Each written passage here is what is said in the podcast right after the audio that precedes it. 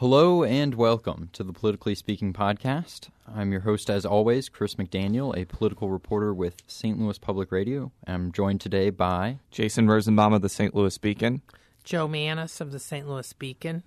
After the tragic events that took place in Connecticut on Friday, many have been looking to our elected officials to do something about it, so that something can be changed for the future.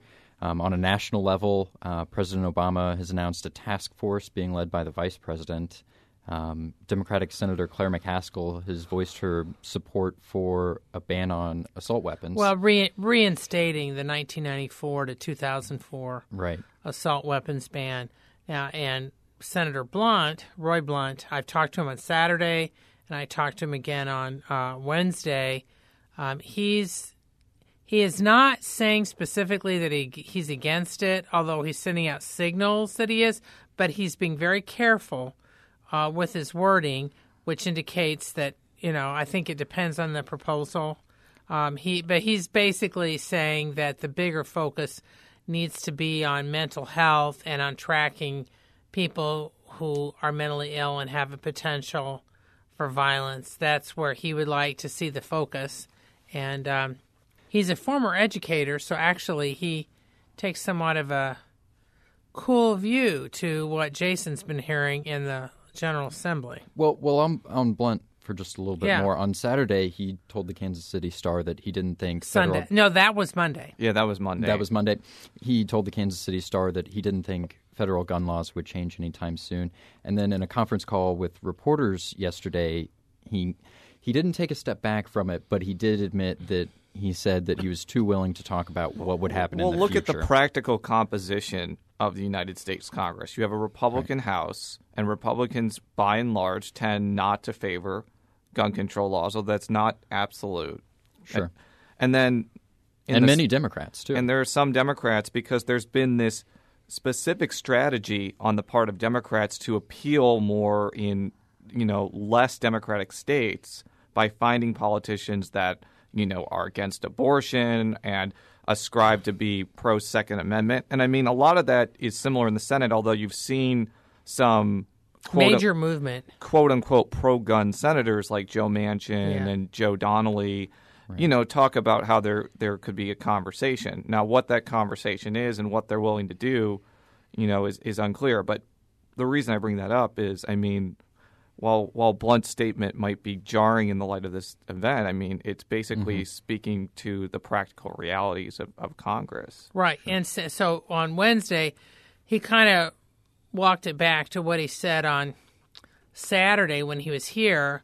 And I talked to him and also um, Mr. Lloyd from your, yes, uh, from St. Louis Public Radio. yeah, from St. Louis Public Radio, and then another radio reporter. We were the only three reporters who were there.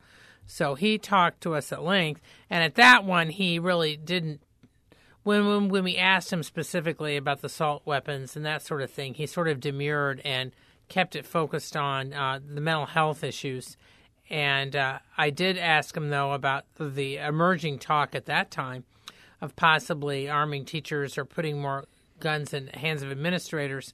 And Blunt, who's the former uh, teacher and who also had been a former president of a university in Southwest Missouri, was very cool to that idea. And on Wednesday, he was equally cool. He didn't come out and say he was against it, but he raised a lot of questions He's- about it. I think his quote was, "I'm not sure that that's the takeaway from this. That we should have more guns in schools." Well, was, Right. was but, what he was but saying. that's it, the exact piece of legislation that was introduced on the 18th.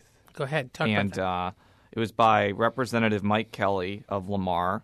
Mm-hmm. He introduced this bill that would allow teachers or administrators to, with concealed carry permits, to carry on in a school.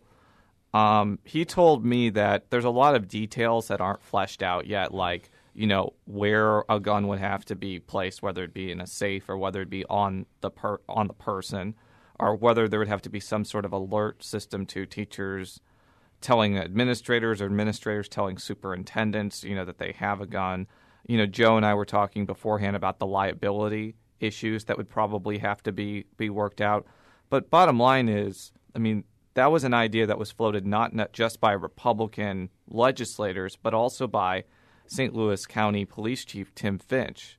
Um, I believe he, he talked about that on Monday, and it caused a pseudo national news for him bringing that up. Right. He talked about it on Monday, and then he did more interviews on Tuesday. He was on St. Louis on the Air yesterday. On Wednesday, he uh, he was on national news too for for NPR. Now, St. Louis County Executive Charlie Dooley, who I talked to on Tuesday after the county council meeting, and several of us asked him about um, Fitch, who, and uh, Dooley didn't take a stand directly on it, but he said there likely needed to be a discussion on more security in public school districts. But he specifically made clear that this is a decision before the pu- for the public school districts, which frankly, uh, in Missouri, are pretty much their own little kingdoms.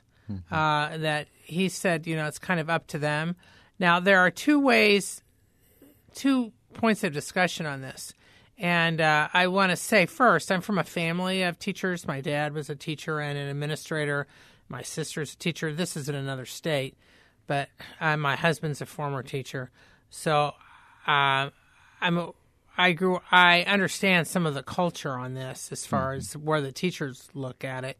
Um, there is I mean the liability issue is not a minor issue because let's say for example if if you're going to allow a teacher or administrator to be armed they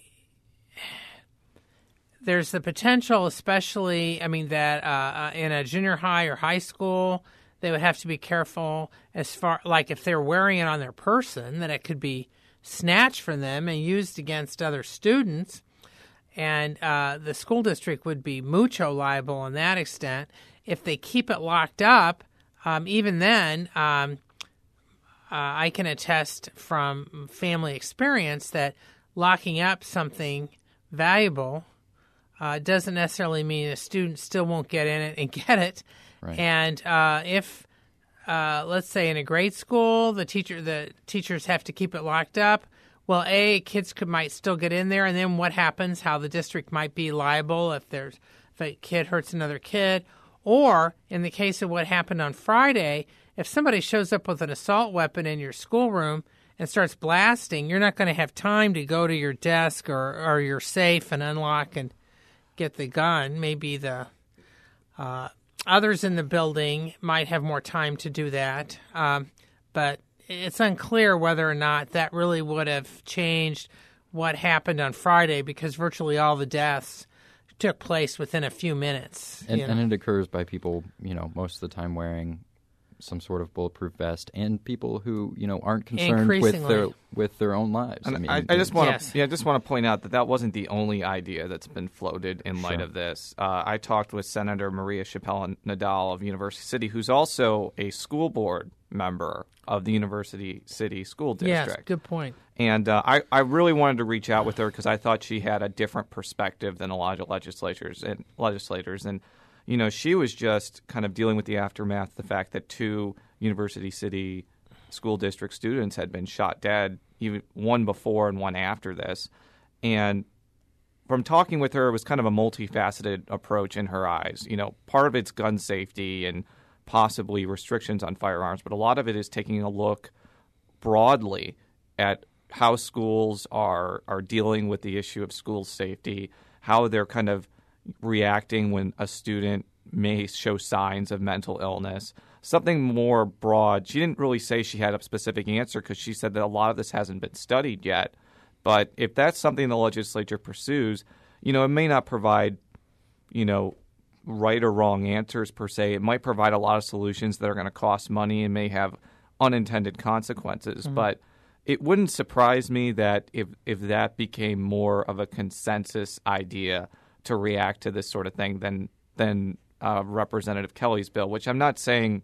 I, I, as I said on this earlier, you never want to say something's never going to pass or will pass. Correct. um, but but something like that is, I think, even a proponent of that idea, uh, Stan Cox told me it, it's not going to be something that's going to be, you know, it, it, it's gonna it's gonna be something that's going to encounter a lot of resistance and controversy. So it'll remain to be seen what will happen on a state legislative level. But I know that other states are looking at this, you know, in, in different ways. I think I saw that the governor of Colorado was announcing you know examination of their mental health system. And I think uh, Governor Quinn of Illinois, I saw a press release about you know kind of looking at school safety issues. So this is going to be something that state legislators, I think, everywhere are going to be looking at at least for now. So. Um, I, th- I, think there definitely will be a discussion about it, mm-hmm. whether or not I mean what happens with it. But I think uh, people do need to realize, regardless. I mean, I'm not taking a stand on this or anything, but what you see in movies where somebody's able to take out the killer with one shot and the killer doesn't have body armor right. or whatever, it's not. I mean, real life isn't the movies. Yeah. So regardless of, and I think uh, that's for good or bad. That's true, and I think uh, this this will at least at least a uh, discussion. And uh, as journalists, we love to cover discussions. Yeah. Well, it's looking like the special election for Jo Ann Emerson in Missouri's 8th congressional district might happen sooner than we had previously expected, right, Jo? Possibly, but there's Possibly. no guarantee. Here's kind of what's happened.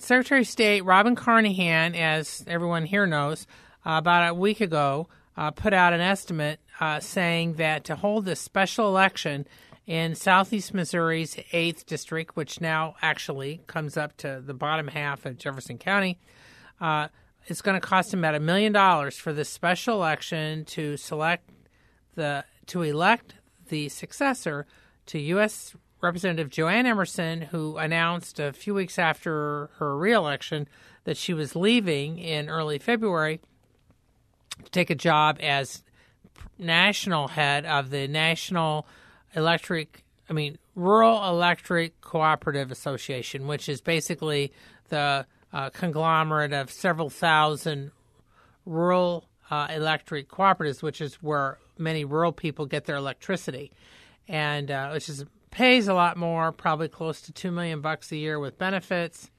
So, and uh, she's very excited about it, and she has a lot of expertise in that area. So, uh, she will likely be a strong uh, head of that new of that association.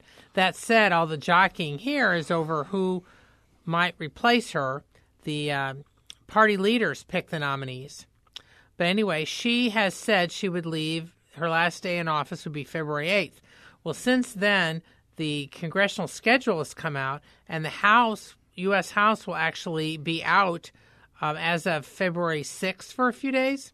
Mm-hmm. So when I was talking to her uh, campaign, I mean, her press person over the weekend, um, he confirmed that she now is offering to uh, actually resign sooner if the governor, Jay Nixon, who formally will call the election, if he will call it for April 2nd, which is a normally scheduled uh, statewide election date in Missouri, where municipalities and school districts already have stuff on the ballot. Right. And the idea being it would save a lot of money. Yeah, let me tell you why that might be in you know, I don't I am not a political strategist and I do not dispense advice, but let me tell you a scenario why that may be in, in the Democrats' best interest to follow Joe Emerson. Okay.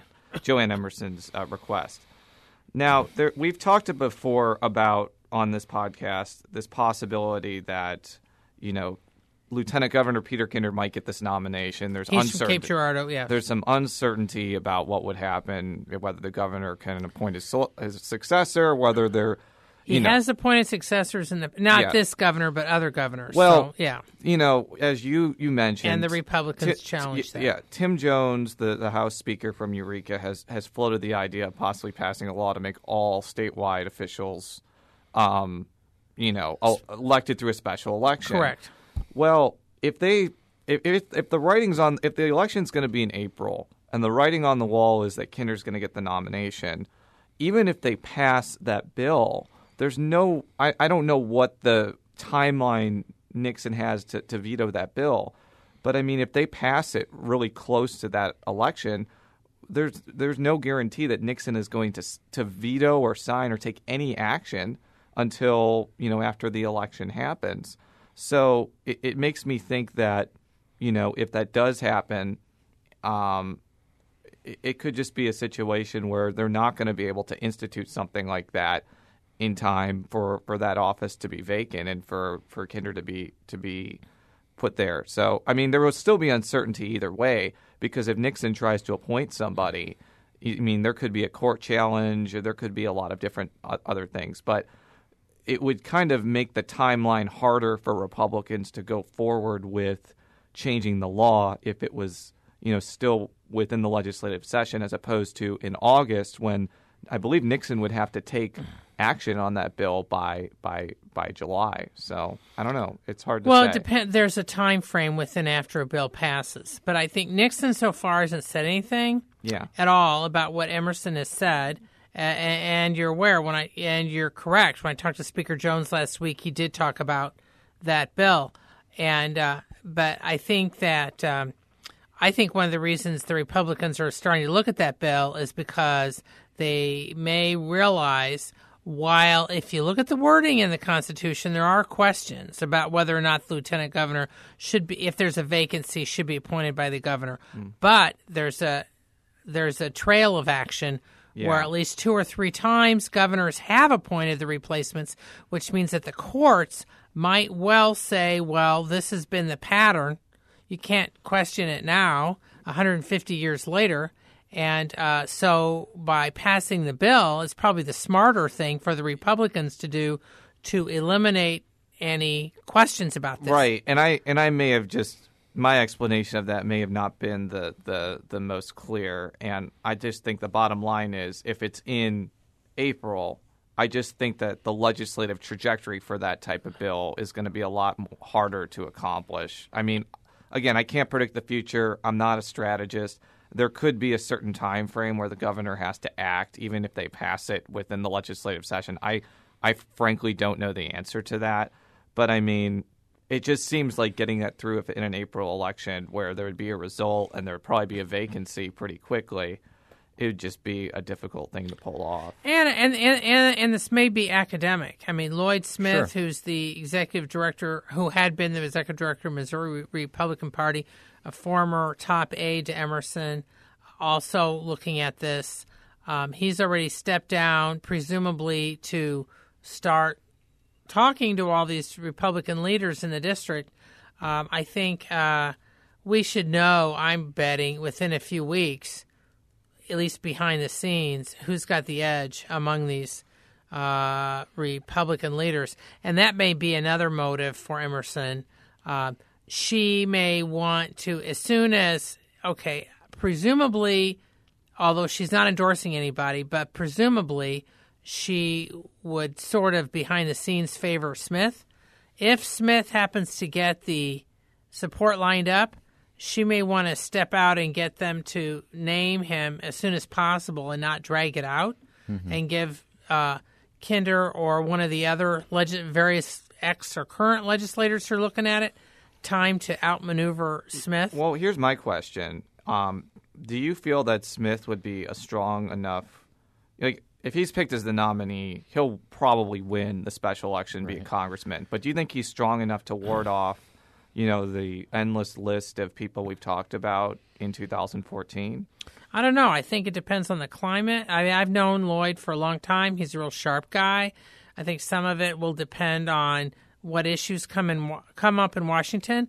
I think it'll some of it'll depend on whether or not other Republicans deem him vulnerable, and part of it'll have to do with money raising. Uh, yeah, uh, like I've said, I've I mean, I've heard conflicting things. Yes, like some people say yes, some people say no, and I could see a scenario where, like an Ann Wagner type scenario, you know, like Lloyd Smith, they she was never in elected office, but Just she raised powerful behind the scenes. She was powerful behind the scenes. She raised so much money in the run up to that primary that really any other person who was thinking about it wasn't going to be able to really compete. And I could see a similar scenario happening like that, but I don't I don't know. It's hard to say at this point in time. It, well, it really because will depend on these, a lot of factors. Well, and a lot of these people I mean, she and Lloyd know each other really well. Yeah. So I mean, it could be that some of the more um, uh, establishment Republicans, like um, like like Wagner and others, if they line now, this is assuming that they would line up behind Smith. They might not.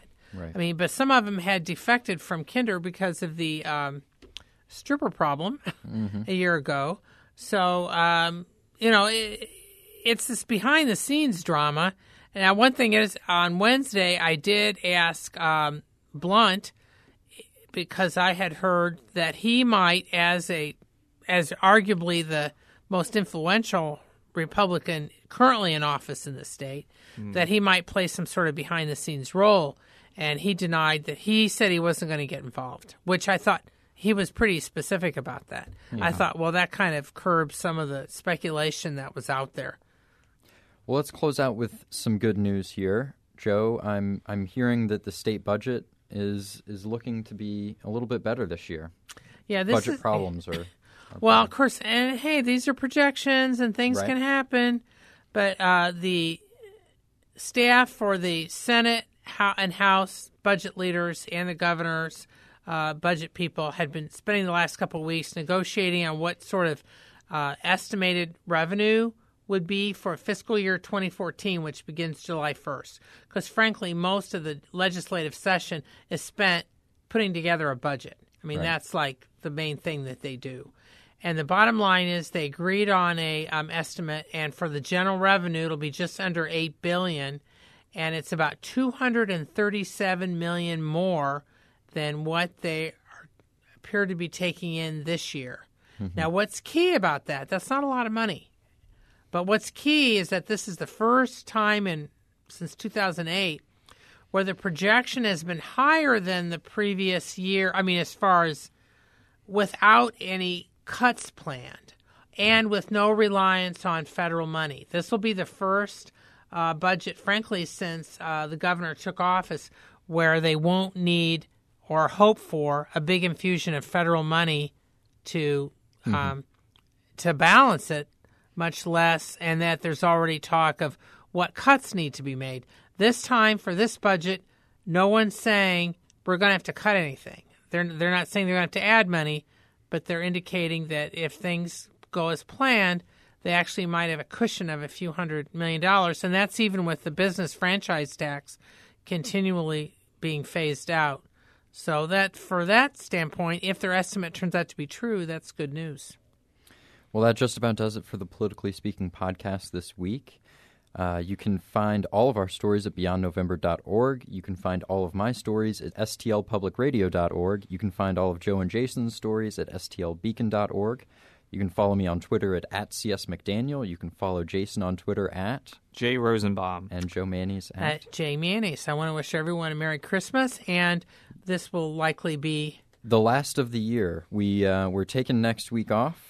We think we've earned it. Uh, and we we think our listeners have probably earned it too.